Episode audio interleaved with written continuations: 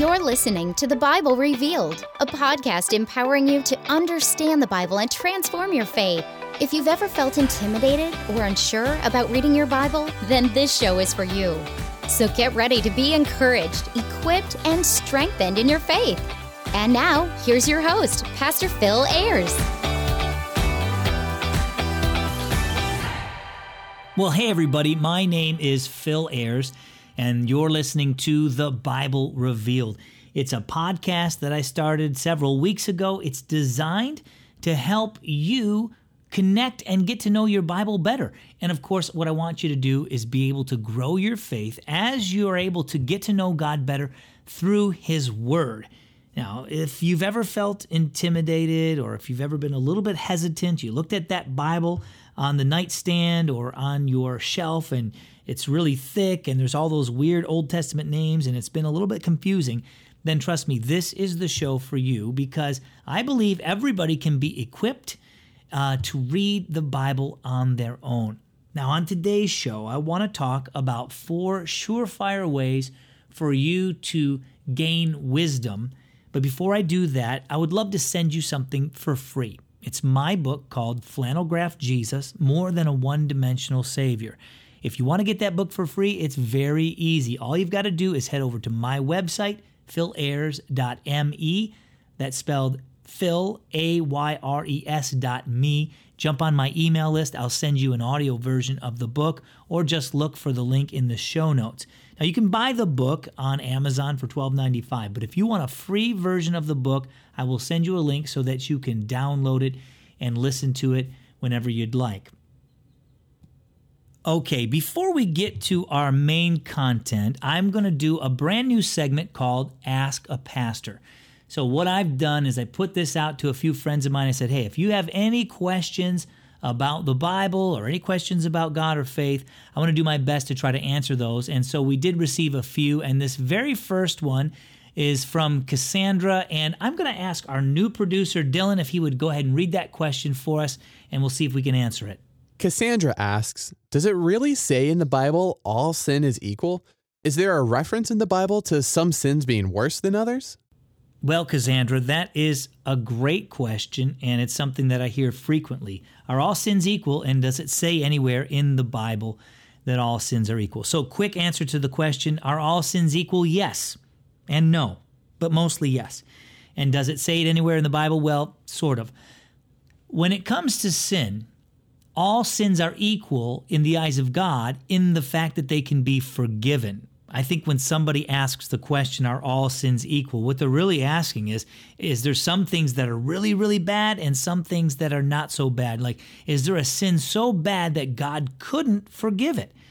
And the answer to that question is no. The only exception might be this thing where there were some guys who were giving Jesus a hard time when he was healing somebody or casting a demon out, and um, and they basically said that Jesus was working by the power of Satan, and he called that blasphemy of the Holy Spirit. Most theologians agree that that's a sin that can't be replicated now because Jesus isn't here on the earth. But all sins that we're going to face can be forgiven, whether it's a small lie or whether it is a, a, bad thought, an angry thought, an evil thought, a lustful thought, or all the way up to murder. The Bible is clear. 1 John chapter 1 verse 9 says, "If we confess our sins, he is faithful and just to forgive us our sins and to purify us from all unrighteousness." David himself wrote in the book of Psalms 32 verse 5, "Then I confessed my sins to you. I did not conceal my wrongdoings. I decided to confess them to you, and you forgave all my sins." And David got himself into some serious trouble. He committed adultery and he even arranged the murder of Bathsheba, uh, who was the woman he committed adultery with. He arranged th- her husband's murder to cover up this adultery. And God still forgave his sins. Now, even though sin is equal in the eyes of God in the fact that it can be forgiven, it is not equal in terms of the effect sin has here in society or personally or emotionally. And you can even see that in the book of Exodus and Leviticus, where God gives some guidelines for how to punish people depending on their sin. So, for example, if you were a thief and you stole something, the penalty was for you to pay restitution, four times the amount that you stole. However, if you were somebody who committed adultery or engaged in the act of homosexuality or cursed their parents, they were to be put to death. So you can see that in terms of the societal repercussions of sin, it's not the same. And I think that's true today. You know, if you are somebody who is constantly lying, the you can ask God to forgive you and he will forgive you, but the consequence of that lie is that people will distrust you. Um, if you were to commit adultery, you could ask God to forgive you and you could ask your husband or your wife to forgive you, uh, but uh, God will forgive you, but your husband or wife may not be able to forgive you, or it may tear your family apart. So, in that way, there is a different level to sin. Now, the good news for us is that as far as God is concerned, He is willing to forgive us. And I think what's going to happen is when you and I, and when we get to heaven, we may be surprised by some of the people that are in heaven that may have asked for forgiveness of sin, maybe even on their deathbed. And that just proves that God's grace goes above and beyond anything, any expectations that we might have. It's that good.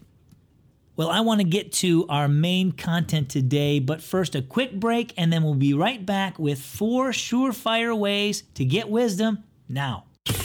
Have you ever wanted to start your own podcast? I know it seems complicated, right? You wonder how do you record, edit, add music, then how do you know where to upload that stuff to so that you can get your podcast onto platforms like iTunes, Stitcher, Spotify, all the rest? Well, the answer to those questions is this new platform that I'm using called Anchor.fm. You can record, edit, add effects so easily, and you can even do it on your smartphone. Plus, Anchor takes care of uploading to all of those platforms. They even help with graphics and social media sharing too. It's amazing. So if you want to get your podcast started now, just go to anchor.fm slash start. That's anchor.fm forward slash start.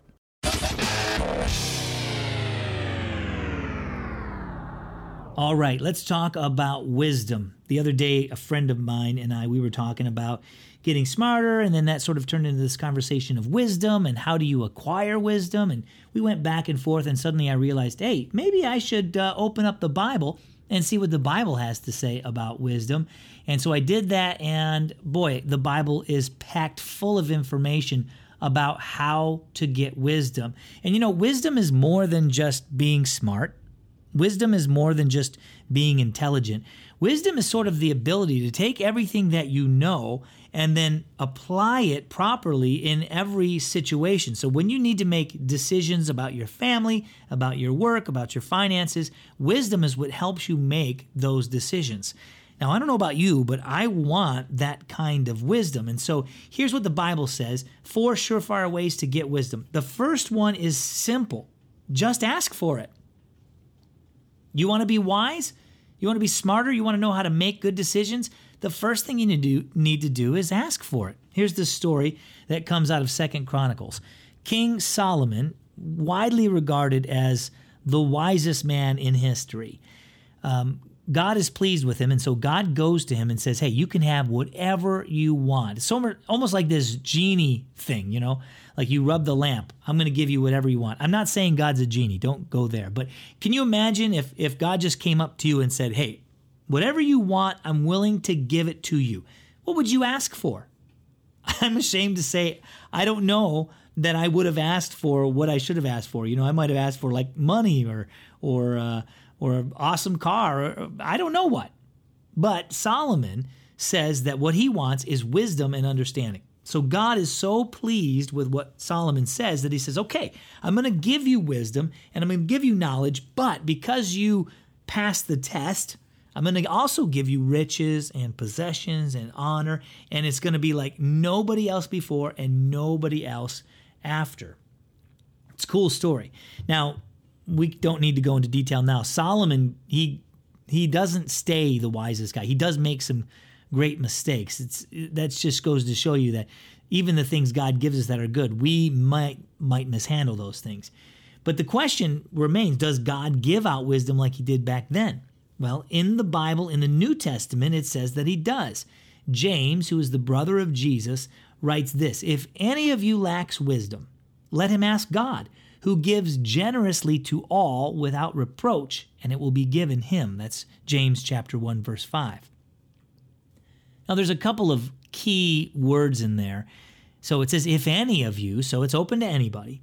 If any of you lacks wisdom, let him ask God who gives generously. He doesn't just like sort of parcel it out, gives generously to all without reproach. Meaning there's there's no expectations back for us to give something to him. He's willing to give it if we ask for it. So my question to you is, when was the last time you prayed? And when was the last time you prayed for wisdom? And you said, God, I want to be wiser. I want to be smarter. I want knowledge and I want understanding. Well, if you haven't, now's the time to get started. So, number one, you want wisdom? Ask for it. Number two, you want wisdom? Seek it. I live in Florida, and every once in a while we go to the beach. We don't actually go to the beach as much as you would think that somebody who lives in Florida goes to the beach, maybe once a year. I know that's shocking to some people. But whenever I'm at the beach, I always see one of those uh, guys with the metal detector. Okay, they've got the headphones on and they're scanning over the sand, and I guess they're listening for a beep, and then they they sort of you know go down on their on a knee and they've got this little sort of spade digging shovel, and I never know if they find anything or not. It seems fascinating. I mean, maybe they're finding wedding rings or change or something. But what I love about that is that they're looking for something and they know that they can find it if they have the right equipment. Well, the same thing is true for us. We have the equipment to find wisdom. It's in the Bible. So if you want to find wisdom, if you want to hear from God, you have to go to the Bible. Now, one of those places is in the book of Proverbs. Proverbs, most of those written by Solomon again. And as it turns out, Solomon was a little bit worried about how his sons were doing and whether they were doing the right thing. So he decided to write a book and encourage his boys to look for wisdom. In Proverbs chapter 2, verse 4, he calls wisdom a hidden treasure. He sort of equates it to silver and gold, precious rubies, like he's saying it's valuable. And just like you would look for valuables, you would look for treasure and and um, and and money and stuff like that. He says if you want to be smart, you've got to look for it. So we look for it in the Bible, obviously. The Bible has a lot to say about it. But do you know that you can also look for wisdom uh, in the people in your life that have been where you are now? Let me say that again. Do you have people in your life that are older than you? How about your mom? How about your dad? You got a wise uncle. You've got a uh, a a grandfather who's oozing with stories about the past, well, guess what? There's tons of wisdom in there if you're willing to listen. I know that's not always the easiest thing to do, especially when it comes to your mom and dad. You don't want to listen to what they have to say, but they know stuff. So you have to ask those people. You know that the people at your church, the the wise couple, they've they've raised kids. You got trouble with your kids? Ask them. How about the guy who's built a successful business? You want to know about managing money and finances? Ask that guy. Or maybe the couple that just is always seems like they're so in love and it kind of makes you sick. You want to find out what the keys are for a great marriage? Ask those people. There are so many opportunities to reach out to the ones who are older and more experienced than we are to find some wisdom. So that's number two. First, ask for it. Number two, seek it. Number three, ooh, this is the hard one. Learn from your mistakes. If you don't ask older and wiser people for guidance, then there's a good chance you're just going to make the same mistakes that they made. And there's nothing wrong with that. It just takes longer to gain wisdom that way. If you can learn from somebody else mis- else's mistakes, it's it's much better. I love the quote by Sophia Amoruso. She's a businesswoman, founded this uh, nasty gal fashion. It, she says the best wisdom is earned through experience, particularly mistakes. So if you make a mistake, if you want to learn from it, there's an important thing you have to do, and that is you have to own the mistake. Not everybody is good at, at doing that. You have to own it and say, yeah, I'm the one that messed this up. And next time I'm not going to do this. It's easy to blame somebody else and to say, well, I would have gotten it done on time if it wasn't for traffic. I would have uh, been able to uh, get that project uh, to you if it wasn't for what was happening uh, in the office that day or whatever. You know, it's easy to blame other people, but you have to take ownership for your own mistakes. That way you learn from them. When you take ownership of your mistakes and responsibility, you're going to learn from them, and that builds intuition. Intuition isn't some magic thing. So, so people say, well, what's intuition? My wife has intuition, women's intuition. Well, intuition is simply knowing what to do in a situation because last time you did it, you didn't do it right. And eventually it becomes almost like a sixth sense. You just know what to do because you've been in that situation over and over and over. So that's the third thing. Let's review again before we go to number four. First, you ask for it. Second, you seek it. Third, you learn from your mistakes. And number four, share it. Yeah, you got to give away your wisdom. Some people think wisdom is kind of like a finite thing. Like there's just only a, enough to go around and I can't lose any of the wisdom that I have. Well, it becomes finite if you try to hold on to it, if you try to hoard it. That's because wisdom thrives in the companies uh, in the company of other people. Proverbs 11 chapter, excuse me, Proverbs 11:14, also written by Solomon by the way, says in an abundance of counselors there is safety don't keep your good ideas to yourself. Don't keep the lessons you've learned to yourself. If you figured something out about marriage, if you figured something out about kids or finances, you share that with other people freely. And then it creates this sort of dialogue back and forth within the body of Christ where people are helping others. When the Apostle Paul wrote to his proteges, Timothy and Titus, he told them, or he encouraged those guys to make sure that the older men were teaching the younger men and that the older women were teaching the younger women. The idea is share their collective experience.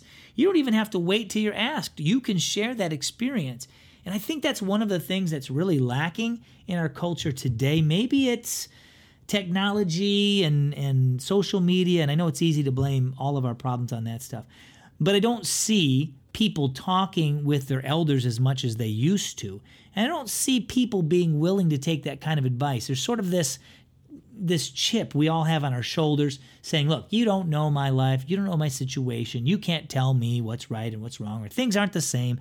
You know what? Things haven't changed that much for men and women in terms of relationships and finances and, uh, and things like that. So you can learn from other people, and you should pass on your knowledge once you learn it. And I believe when you do that, you'll become wiser in the process. So, final thoughts where do you stand when it comes to wisdom? Do you want more? I sure do. If so, are you willing to take the steps to gain wisdom? And will you make a plan? Will you ask for it? When are you going to pray next? Is it going to be tonight, tomorrow morning? Write it down. Ask God for wisdom. Seek it. Where are you going to find it? Do you have time to read your Bible? Are you willing to get in there? Proverbs is a great place to start. Plenty of wisdom in there. And who else can you talk to in your life about it? And then look back a little bit. What mistakes have you made recently? Maybe mistakes in the last five years that have had a big impact on your life. Have you learned from them? If not, take responsibility for your role in that mistake and then move forward. And then lastly, who can you share your wisdom with? Is it your kids? I know they don't want to listen, but is it your kids? Is it a nephew, a niece? Is it some younger people at church? Who can you pass your wisdom on to? Well, that's all I have for today. Hey, thanks for listening to the Bible Revealed. If you have any questions about the Bible or you just need some pastor, pastoral advice, you can send me an email at BibleRevealedPodcast at gmail.com. Or if you'd like to ask a question and be featured in the Ask a Pastor segment, just send an email to BibleRevealedPodcast at gmail.com. One last thing, if you can, consider leaving a five star review on iTunes and share the podcast with a friend. Until next time, I'm Phil Ayres. Thanks for listening. We'll see you again soon.